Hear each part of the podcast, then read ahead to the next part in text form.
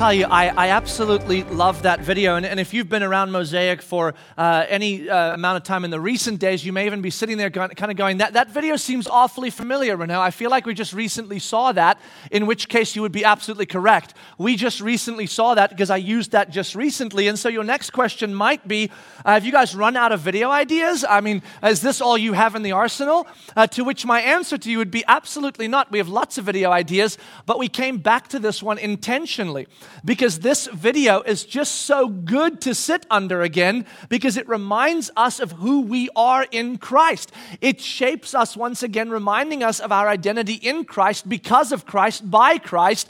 And so that is so stirring and moving in us. In fact, I got to tell you, I feel like I should just watch that video every single day, right when I start my day, right before I turn and say the first words to my wife. I should just watch the video real quick. Little iPhone watch video quickly. That's who I am in Christ. Got it. Then, right as I am about to walk out of the door to go and wake up the first of my eight children in the sequence that I will, I should just watch the video again and go, I'm, I'm about to walk into a world of loving people that are trying to kill me, and so I just need to prepare myself by watching this video. And then, before I wake each one of the rest of the seven kids up one at a time, I should just watch the video right before I hit each kid. And then as I leave and hit traffic, I should just watch the video again. And it should just sequence through my day because our understanding, our clarity on our identity in Christ, on Christ's work for us to produce that identity, shapes the very way we live. It has a deep, deep seated implications and impact on us. The way you and I understand the gospel, the way you and I understand Christ's work on our behalf, the way you and I understand our identity in Christ because of Christ will shape the way that we live. It will shape the way we understand our freedom. It will shape the way we understand our mission. It will shape the way we understand worship. It will shape the way that we do everything. And so, this isn't just a good thing, just a, a, warm, fuzzy thing we get to experience. It is a necessary thing that the clarity and understanding of the gospel of Jesus Christ is ever constantly before us and constantly we are digging into it. Paul is in the middle of a grand battle for the gospel. That's what he's up to. Paul had traveled into Galatia uh, along with uh, uh, Barnabas. We were in the book of Acts when this happened, uh, and he established churches in different cities in Galatia. These churches were a combination of Jewish people and Gentile people, and so naturally, some questions started birthing themselves because of that collision. And so, one of the questions that came about in Galatia was uh, if you are going to receive Jesus as Savior, in other words, if you're going to get Jesus, do you need to work through the law in order to get Jesus? In order to get Jesus, do I need to work through the law? And that question emerged, and there was a great battle about that. And the conclusion was no, you do not need to go through the law in order to get Jesus. You receive Jesus because Jesus has transcended the need for you to do it by the law. And so that conclusion was settled. You don't need to go through the law to get Jesus. Once Paul left Galatia and he traveled on with Silas, he got word that some false teachers had entered Galatia and they were teaching the people there, yes, uh, I get that you got Jesus without coming through the law, but now to keep Jesus or to maintain rightness with God, you need to go through the law. You kind of get him free of the law, but now to keep him or maintain rightness with him, you need the law. So come and live again under the law, and then you will stay right with God. So, Paul writes a letter to the church in Galatia that we know as the letter of Galatians, and he is battling for the gospel in this letter, trying to lay out in sequence very carefully that we must understand that we do not get Christ by works of the law. We do not keep Christ by works of the law. We do not maintain rightness with Christ by works of the law. All those are works done by Christ on our behalf for us for his glory. And so, this is what Paul is pressing into. He's pressing into this question Do I need to live by works of the law to gain Christ, to keep Christ, to maintain rightness with Christ. And Paul is going to argue now this point with us. So grab your Bibles and turn with me to the book of Galatians so that we might continue our journey through this letter as we discover what it is Paul is unpacking through the inspiration of the Holy Spirit toward us. We're going to turn to the book of Galatians, chapter 4, verse 21. If you're using one of the Bibles we provide, it is on page 632. Page 632 in the Bibles we provide. If you brought your own Bible, the likelihood that it's on page 632 is very slim. So do not get confused when you go to that page. It's not one of our Bibles, okay? So just go to Galatians chapter 4, verse 21. Now, just before we read verse 21, remember, Paul has just written a paragraph in this letter where he has said to the church in Galatia, I am deeply concerned for you. I am perplexed by what's going on there for you. I am, I am very, very upset about this. And I, I really, I'm, my heart is breaking for you. Paul has done this because he's constantly trying to remind them this issue we're battling about, the conclusions on this issue shape so much about our lives that if we get this wrong, we get, we get everything wrong. And so he is, he's kind of reminding them the urgency by which I am speaking the, the places I'm daring to go to offend are necessary because you got to get this right. You got to get the gospel right. And so he's just kind of laid out his heart for them, and now he's going to step back into a bit of a firm uh, uh, unpacking of an argument for them here that's going to uh, kind of push the lines a bit for the, the Jewish context of the people. Take a look what he does. Verse 21 Tell me, you who desire to be under the law, do you not listen to the law? Now, when you first read that sentence, if you're paying attention, it, it should cause you to feel a little odd. Because listen to what he just said. He just said, To those of you that want to live by the law, under the law, have you not listened to the law? That seems like an odd argument, doesn't it? I'm going to take the thing you don't want to, that I don't want you to live under, and I'm going to now use it to tell you that you shouldn't live under it. That seems kind of odd to me. But the reason it seems odd is because we don't understand that when the Jewish people in their context was using the word law, they could have used it for two different things. And Paul is using it for both those things right now. When Paul would be speaking about the law, depending on the context, he might be speaking in, uh, into either one of these two realities. The law, when you say the law, it could represent the actual commands given to Moses on Mount Sinai, including the Ten Commandments. Okay, so it could actually be, I'm talking now about the commands by which you live. They're found in the first five books of the scriptures, but they are this little piece of those five books. They are the actual commands given. That's the law.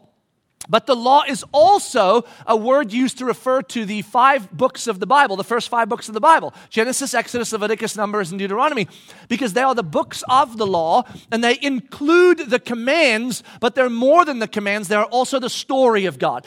So it's the story of God and humanity with the commands in it and so, what Paul's saying is for those of you that want to live under the commands of God again so that you can be right with God, have you not listened to the story of God? You see what Paul's saying? He's using it separately there.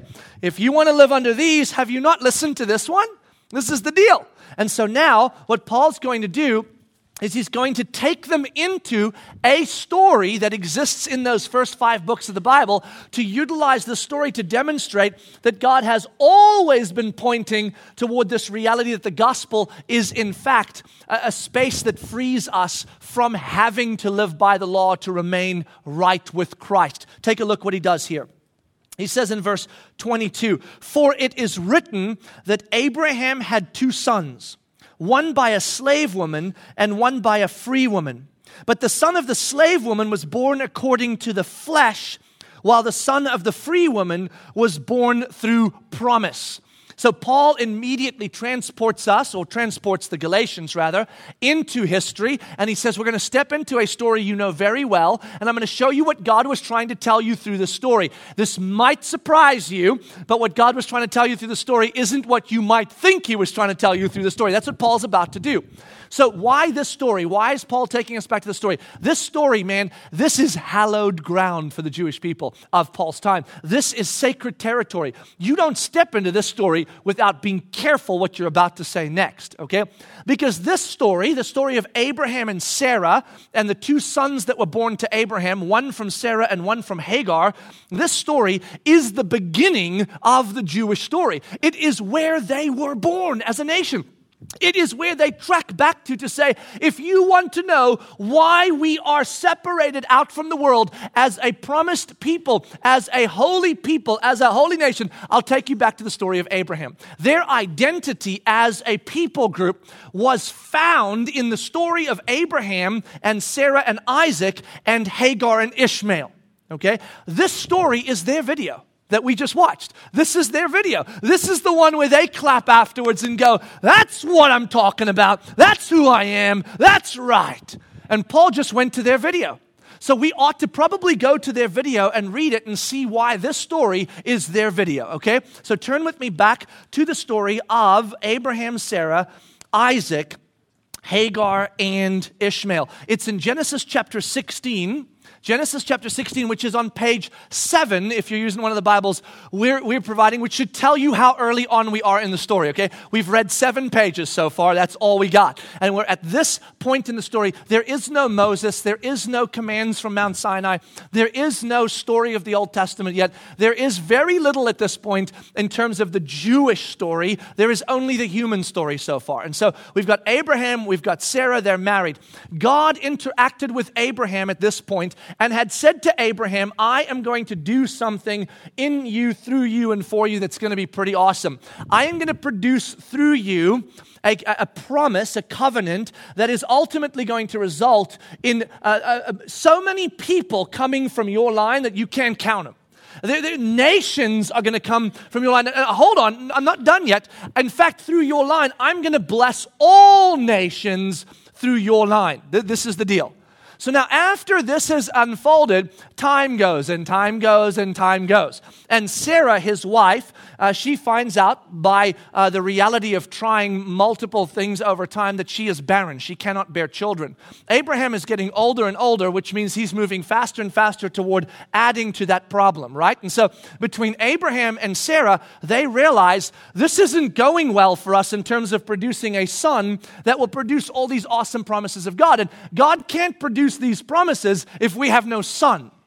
And so, what Sarah concludes, and Abraham along with her, is that maybe God made the promise, and now we got to do the work so that he can fulfill the promise. You see, and, and, and don't look at Sarah and go, What? She crazy? This is what we do. This is what we do as human beings. God makes awesome promises, then I got to do my part, fulfill the part, and then he fulfills his promises through the works I do right? We, we all think this way on some level. Then so Sarah's starting to get logical about it and going, I mean, I see no child. I see no possibility for a child. This is becoming less and less possible. Let's, let's come up with a plan. And here's Sarah's awesome plan. Uh, chapter 16, verse 1. Now, Sarah, Abraham's wife, had borne him no children she had a female Egyptian servant whose name was Hagar. And Sarah said to Abraham, Behold, now the Lord has prevented me from bearing children. Go into my servant. It may be that I shall obtain children by her. And Abraham listened to her, uh, to the voice of Sarah. Now, here's what Sarah's saying. And, and, and, let me just uh, let me just stop here for a second and, and kind of set the tone for you because we're about to get into some territory that's going to confuse a bit. Okay, I want you before we go on from here to kind of take your sense of justice and I just want you to set it aside for just a little bit for, for this period. Not because I don't want you to be just, but because we're in territory now that we're going to get into all sorts of injustices. There's slavery in the story, there's multiple wives in the story, there's all sorts of treating people badly who shouldn't be treated badly in the story. There's human beings belonging to other human beings, which is completely inappropriate. I mean, all this stuff, right, is in the story. And so we're going to start getting all caught up in that and go, I can't believe Sarah did that to Hagar, and I can't believe Ishmael was this, and I can't believe that. But here's the deal this is a context we can't yet project those things onto because remember, uh, si- uh, Mount Sinai has not happened. The law has not come. God has not interacted with humanity, teaching us how insane our lives are. We have, we have no context yet for what is right and wrong and what's supposed to happen other than a few relational connections with God. So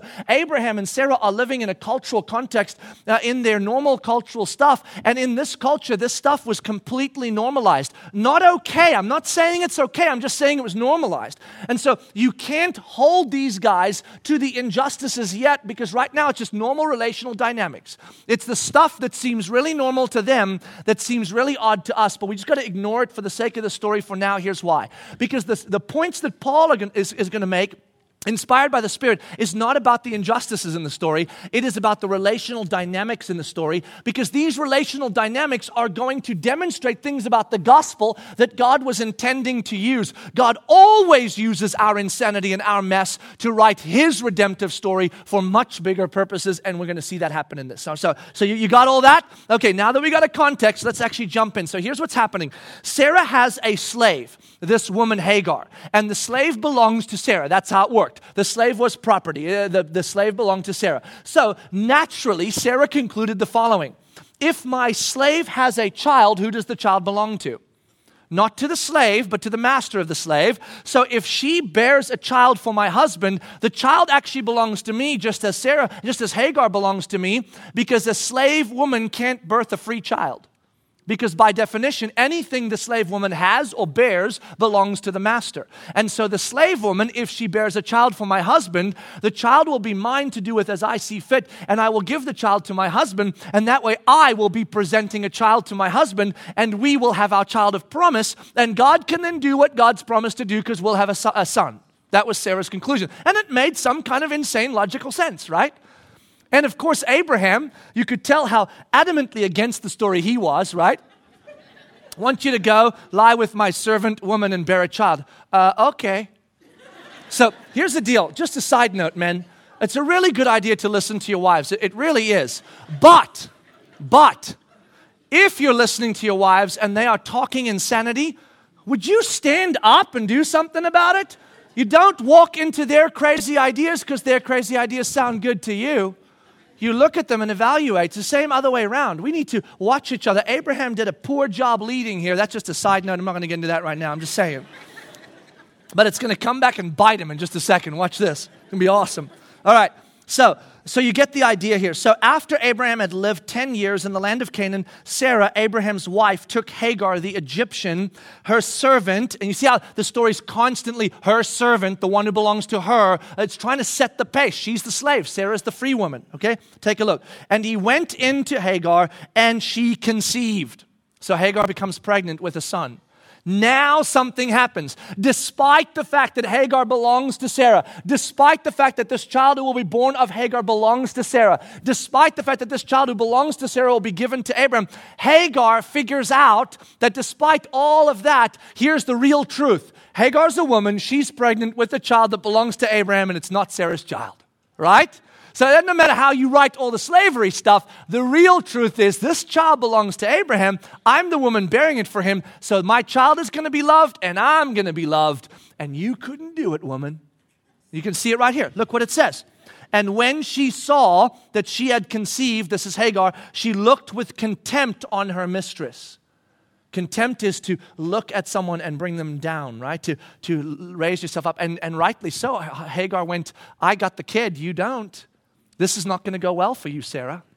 So Sarah goes to her husband. She recognizes this. The story's not playing out the way she thought it would, where Hagar willingly just says, My child is your child to give. No, it's like, I got a kid and you don't. So here's how it plays now. And Sarah said to Abraham, I love this line. Men, pay attention. May the wrong done to me be on you. you guys meditate on that for a while. That's another sermon, I'm just saying. When we don't lead well, here's where it goes, okay? And rightly so. I say uh, Abraham had that coming. I'm just saying. Okay, here it goes. So, so this is now Sarah's complaint, right? I gave my servant to your embrace, and when she saw that she had conceived, she looked on me with contempt. May the Lord judge between you and me. Sarah's mad at Abraham. Because Sarah's mad at him, rightly, because now Hagar thinks Abraham loves her and the child more than he loves Sarah, and she sees it. So she's going to Abraham and she's complaining to him and saying, You did this to me. You showed her love. You weren't supposed to love her. You were just supposed to get the job done and then have the child. And now she thinks you love her and you love her more than me, and then the child's going to be born. And I know how this goes. I mean, you know how this went down in the room. And here's Abraham's answer to his wife. Now, this answer Again, ignore justice for a second. I'm not saying it's the right answer, but in this context, see the, see the dynamic here. This is very important, okay? Look, but Abram said to Sarah, Behold, Sarah. And I like, well, hold, hold, hold. Listen, what is, what is the problem here? Here's the deal your servant is in your power Do to her as you please. Then Sarah dealt harshly with her and she fled from her. See, here's what Abraham's saying. I mean, I'm hearing you, wife, but I still don't understand. That's what us men usually do. Like, I don't, I don't get it. I don't get what you're saying. The servant belongs to you. If you think she matters more to me than you do, if you think she's treating you with contempt, well, she's yours. She belongs to you. It doesn't matter if you think she's treat her as you wish because she's nothing but a slave. See that? She's nothing but a slave. She belongs to you. You have power over her. So this is not equals. This is a free woman dealing with a slave woman. If the slave woman isn't dealing appropriately, then deal with her appropriately. This is, this is a demonstration again of the absolute reality of one being free and one being enslaved. And the slave woman birthing a slave child, and the free woman birthing a free child, and the slave woman always being under the free woman. You see what this is painting for us? Now, should Sarah have dealt harshly with her? Absolutely not. But the fact of the matter is, in this context, she had the uh, power to do it. And so this is what happened. Now the story goes on. Uh, chapter 17, verse 1. When Abraham was 99 years old, the Lord appointed to Abraham, uh, appeared to Abraham and said to him, I am God Almighty, walk before me and be blameless, that I may make my covenant between you, uh, you, me and you, and may multiply you greatly. Now, this seems like an odd moment, but in the story of Abram, it's a huge deal. He was in his mid 80s when the whole Hagar incident took place. Now he's 99. So this isn't days later, this is years later. Time has passed, and by this time, I would guess that they've concluded that Sarah's plan was a good plan, right? God never showed up and, and, and, and helped Sarah have a child. And so now they have this son, and, and Hagar's been around for a while, and he's growing up among them. And Sarah and Hagar have figured their stuff out to a certain extent, and that's kind of traveling okay. And so God comes to Abraham, and, and you would think God's meeting with Abraham to say, How's it going with my promise? How's it going with the child I gave you, uh, Ishmael? But that's not what God does here. God comes as though that had no bearing on his promise and comes to him and says, Now let's, let's gather up our time together and, and serve me so that I can fulfill my promise to you and, and make great nation out of you. It's like him saying, I'm sorry, my promise hasn't happened yet. I don't know what you all did on the planet Earth, but my promise hasn't come yet. I've been waiting for my promise to come at the right time so that it would be absolutely my promise and not some crazy work of yours. See, there was a chance before that if God conceived in Sarah, that Abraham and Sarah might have thought they just got lucky and, and, and she conceived. But at this point, it's over. He's 99. She's barren. I mean, at this point, it ain't going to happen. It's totally impossible. They have settled into the old promise of Ishmael and gone, well, this will do. This will do. And God comes to Abram and says, I haven't even started with my promise yet. So now get with me and let me tell you what I'm going to do. And then he promises that he is going to produce a child in Sarah. What? Now take a look at this. Chapter 21, verse 1. This is where it is fulfilled the Lord visited Sarah as he had said, and the Lord did to Sarah as he had promised. Oh, turns out God was in control the whole time, knowing what he was up to. Now, look, and Sarah conceived and bore Abraham a son in his old age at the time of which God had spoken to him. Abraham called the name of his son who was born to him, whom Sarah bore him, Isaac. Now, look what happens in verse 8. And the child grew and was weaned, and Abraham made a great feast on the day that Isaac was weaned. But Sarah saw that the son of Hagar the Egyptian, um, whom she had borne to Abraham, laughing. So she said to Abraham, Cast out this slave woman with her son, for the son of this slave woman shall not be an heir with my son Isaac. That's a fascinating statement. So, what happens is at the time that Isaac is presented weaned, the older son, Ishmael, is laughing at Isaac. Because though Isaac is now the favored son because of Sarah, Ishmael knows something. He's the oldest son, so he is heir to the realities of the father. And so he is, it is intended here that we, that we see that the slave woman had contempt for the free woman, and then the slave child had contempt for the free child. This is the relational dynamic, not the justice dynamic, the relational dynamic that's playing in the story. And so Sarah's response is I see what's happening here. This woman and her child must be sent away because he cannot share in the inheritance of the free child because he is a slave child. And he may think he's going to share in the inheritance because he's done his part, but he can't. So Abraham is really distressed about this and doesn't want to send him away. But God actually comes to Abraham and says, In this case, Abraham, I want you to listen to your wife and send these away. Trust me with them. I will take care of Hagar and I will take care of Ishmael. In fact, I will, I will grow a great nation out of Ishmael because he is your offspring. They're going to be fine. I've got them covered.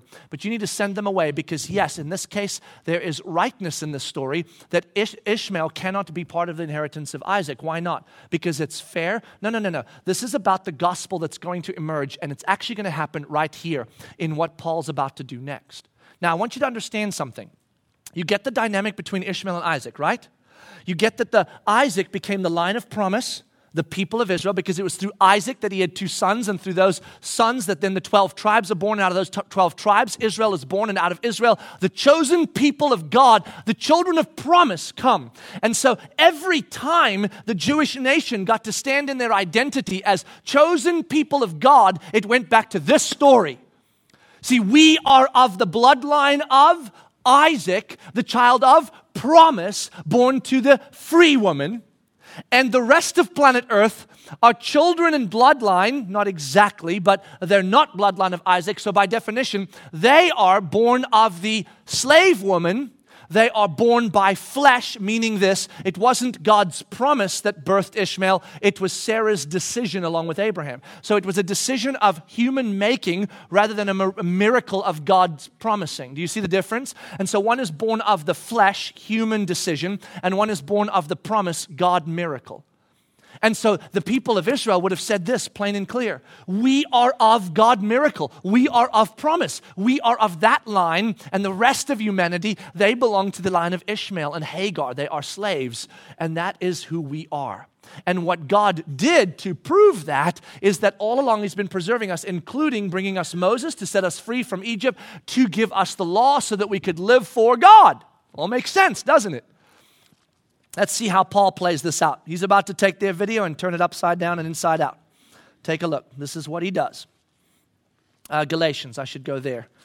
There we go. Okay, Galatians chapter 4, we're back there, page 632. Galatians chapter 4, we're now jumping into verse 24. He's just said in verse 23, uh, you know, born to a slave woman, born to a free woman, uh, through flesh, through promise. Now in verse 24, he says this Now, this may be interpreted allegorically. That's Paul writing. So the Spirit of God says to Paul, this story not only has immediate implication in reality, flesh and blood, but it was also a story I wrote for the sake of the gospel. Uh, I am a husband. That means that I actually have a wife and we actually hang out and stuff happens because of that. But being a husband is also an allegory for the gospel. I am the groom, she is the bride, Christ is the groom, we are the bride, and that dynamic plays out. I am a father. Yes, that's an everyday real deal. I mean, my kids are around around. They try to kill me constantly. So I know they're right there, right? I love them. I love them. But, you know, um, here's the deal.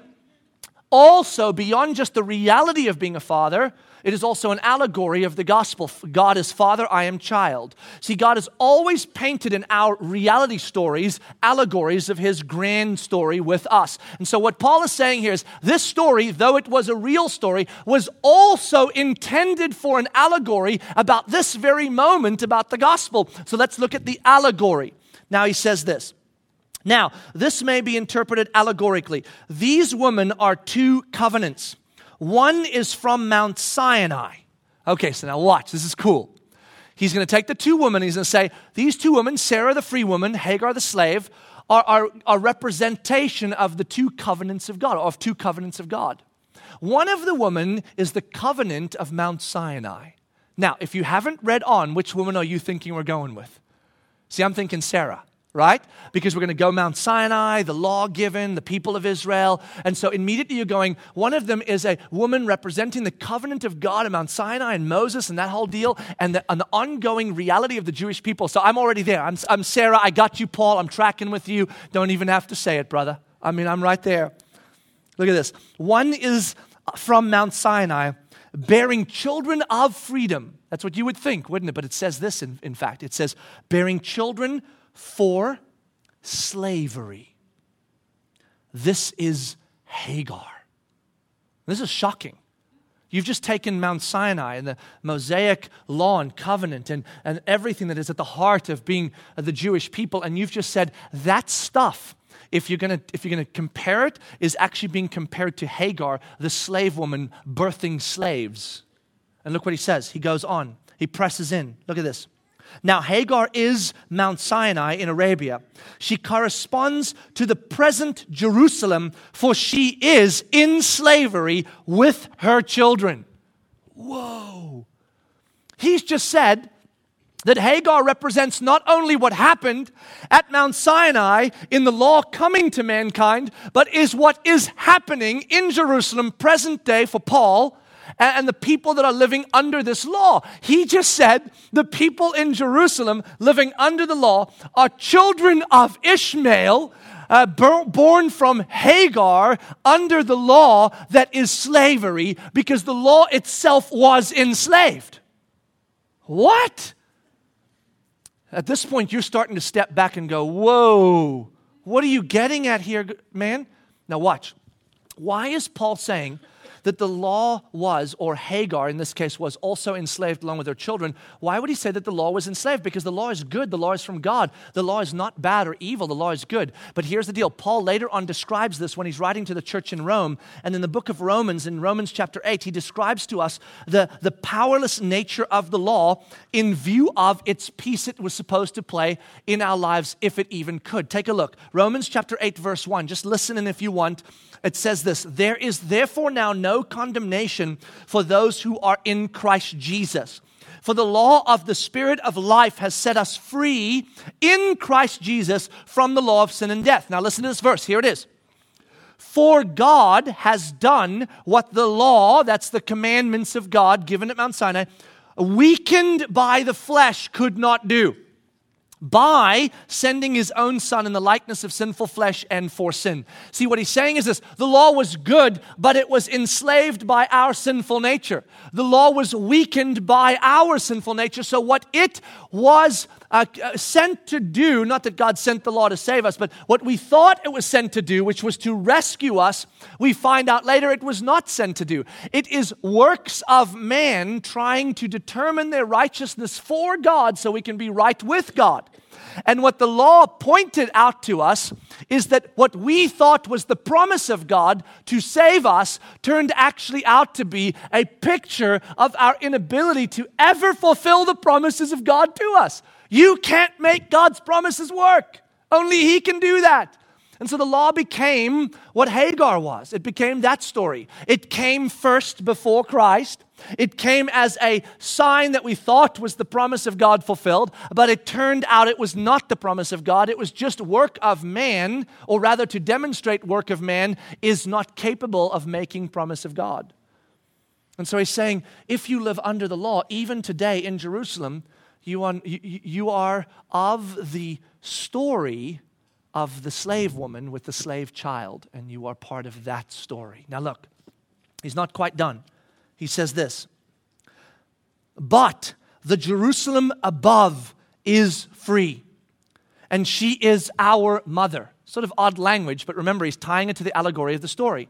Who is our mother if we are part of the new Jerusalem above, part of eternity, part of Christ? Who is our mother? Our mother is the free woman, the story of Sarah, the line of Isaac. Why? Because it was the line of Isaac that produced not the law, although the law came through that generation, but produced the promise of Christ. When God made the promise that through Abraham and Isaac all nations will be blessed, he wasn't talking about the law. He was talking about the promise of Christ. And so it is through Isaac that Christ came. And so what we're seeing is if we are in Christ, then we are of the story of Isaac, of the line of Isaac. Now look, he goes on. For it is written, Rejoice, O barren one who does not bear. Break forth and cry aloud, you who are not in labor.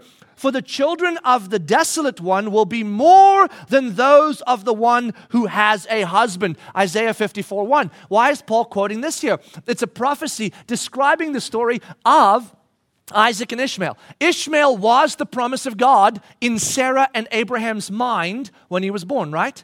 That made him awesome. It made Hagar a part of the story, and they were excited. Until what happened? Until the real promise was born, and then the real promise was better than the seeming promise, wasn't it? Because the promise that you created or was created by works of man is only so good until the miracle of God shows up. And then you go, oh, that's so much better. See, yes, Sarah barren is worse than Hagar pregnant. But Sarah, pregnant with a miracle child, is better than Hagar, pregnant through natural means. And this is what this is saying. When the miracle actually arrives, when the promise arrives, it always creates this, this reality that what you thought was the promise pales in comparison. So do not, do not weep, O woman who cannot bear children, he says. When God's promise comes, then the miracle is better than the natural course of things. Now, look, here it is. Here it comes. Big one. Verse 28. Now you, who's he talking to? The Christians in Galatia, Jews and Gentiles both. Now you, brothers, like Isaac, are children of promise. Man, Paul just did it. He just did the unthinkable. In the Jewish context, he just took a group of Jews that have abandoned, in many ways, the reality of the Jewish structure and Gentiles, the unclean, He's put them in a pile together. So the traitors and the unclean, and this is what he said to them You are the promised children of, of, of uh, Isaac. Isaac is your forefather. Your story is born from Isaac. I mean, the other guys that are out there, they're going, I got the blood to prove it. These Gentile crazies are not going to take Isaac from me. Paul's going, I'm, I'm, not, I'm not with you yet. I'm just here. These guys are the, the children of promise all that pride and joy and wonder that comes from this, the fact that you belong to God, it's, it's yours. You're the children of promise. And now he's going to do the final piece. Take a look. But just as at that time, that Sarah, Sarah's time, he who was born according to the flesh persecuted him who was born according to the Spirit, so also it is now. Oh my goodness. See, here's what Paul just did. He didn't say, You, uh, Gentiles and traitor Jews, are now children of the promise too, along with the other Jewish people. Here's what he said You are children of the promise because you're in Christ. And those persecuting you that are part of the uh, living under the law, uh, it's just like it was in the day of Sarah. They are children of Hagar. He just did it. He just did it. See, here's what Paul's saying. Folks, pay close attention. Paul's saying this. When you understand the gospel, here's what you realize about the gospel the good news of Jesus that he came to rescue our souls, redeem our futures, restore our purpose. If you are a Gentile living a lawless life, clearly lawless, you need Jesus to belong to God because your lawless life ain't doing it. You are not going to belong to God living a crazy, lawless life. You need Jesus. And so you kind of get to go, man, that's awesome. It isn't my behavior or life that is making me right with God, it is His grace and mercy. That's the gospel. But look what he's saying. If you are Jewish in this particular context, or in any way uh, self righteously legalistic, in other words, if you're living a seemingly lawful life, behaving all just so right, that don't make you right with God. You still need Jesus, just like this guy. See, the lawless guy needs Jesus, and the lawful guy needs Jesus because our human lawfulness is as empty as our human lawlessness. And so he said, the children of Hagar, the children of uh, Ishmael, are the children of humanity. All of us have fallen short of the glory of God. All of us. In fact, this also in Romans, he will declare. Listen to this. Romans chapter 3, this is what he says. Romans chapter 3, verse 21. But now the righteousness of God has been manifest or shown apart from the law. Although the law and the prophets certainly bore witness to it, the righteousness of God through faith in Jesus Christ for all who believe. For there is no distinction. For all have sinned and fall short of the glory of God, and are made right or justified by His grace as a gift through the redemption that is in Christ Jesus. What Paul's trying to show us, trying to show the Galatians, is that this gospel is a gift to us, a promise to us fulfilled by God, not by us. It is not our works that determine our righteousness. It is God's work for us that determines our righteousness. It is not Sarah's idea to birth Ishmael from Hagar that produced the promise of God. It is God's miraculous conception of Isaac in Sarah's womb that produced the promise of God. And what Paul is trying to do here is to say this the gospel is a work of Christ, a work of God on your behalf for you. While you are still children of wrath, chasing after the insanities of your minds and hearts and flesh, while you were enemies of God, wicked, while you hated the light, he, because of His great love, made you and I alive in Christ. This is not a work of your own, not at all. And so, what He's saying to us is that it doesn't matter who you are. If you think that the way you behave, the way you live, the scale, if you can get the scale past the 50% mark or the 90% mark or whatever mark you've hit, and you can be a generally good person, that's going to somehow keep you right with God, make you right with God, maintain rightness with God. He's telling the most righteous people that ever lived on planet Earth, uh, not even you can cut it. It's not how it works. The gospel is this gift given to us of promise that is miraculous. And when you come to know Christ as Savior, that is a miracle of God, not a human work.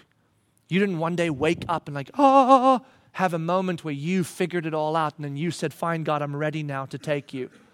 You've proven yourself enough to me that I'm willing to believe. No, the scripture says in Hebrews chapter 12, Christ, the author and finisher of our faith. Mm, yep. Even the faith you brought to Jesus to say, I believe, turns out he authored it. Yeah. And this is what Paul's trying to do. He's trying to say this is the deal. So, what is he, what is he trying to effect. You see, what you're going to find is this that Paul is not trying to lead us into uh, lawlessness, into ignoring the law and righteousness and love. He's not saying, look, guys, stop living lawfully. It's a detriment to you. That's not what Paul's saying at all. In fact, you'll see in Galatians, Paul is going to lead us into a greater bondage into righteousness than we've ever had with the law, a bondage that is freedom. He's going to say, live by the Spirit, walk in the Spirit, and live in the fruit of the Spirit. The fruit of the Spirit is much bigger than the law. It's the law and some. But he's not going to bring us there until he can get this right with us first. Here it is. You ready? He wants us to recognize that we can never, ever measure our righteousness by our behavior. We must always measure our righteousness by God's work. Never measure your righteousness by your work. Measure your righteousness by God's work. That's what we have to do. We have to start there. Every time you think you're pretty good, every time you think you had a great day, every time you think you did it well today, don't go, I'm now a better person. I'm more righteous. God likes me more. God must be happier with me. God's more pleased with me because that is not true. God delights in you completely and totally, loves you with an everlasting love, is writing your story for you, and will finish the work He began in you despite whatever day you're having today. And that is because His love for you is great and His mercy for you is awesome. Now, once we recognize that our rightness with God is a great work of mercy from Christ, what is our response to that? Think about Isaac for a second, because we're children of Isaac, right? Think about this. What if every day you came in the kitchen with mom, she's cooking away, doing something, and you walk in and you're like, hey, mom, and mom goes, you know, you shouldn't be here. I'm sorry. No, she goes, not in the kitchen. You can stay in the kitchen. I'm just saying you shouldn't even be born. You shouldn't exist. You are an impossible child. What do you, what do you mean? Sit down for a second. Let me tell you a story. You see, when you were born, mom was old and barren. I couldn't, I, I couldn't have babies inside of me. It wasn't possible. I knew that because we'd tried long, long time. And dad was older and he couldn't make babies. Couldn't happen. That, that was not possible. But God promised that he would give us a son. And the son that would bless all nations, through whom would all nations would be blessed rather. And He gave us you. You are born a miracle. You are born impossible. You are born as promise. You are born free. And this was a work of God for you and for us. When you walk out of that kitchen, how are you feeling? I'll tell you how you should feel. You should walk out of that kitchen just blown away, in awe of what God has done. Looking at yourself and going, Me? Really, me? Me, ordinary little Isaac?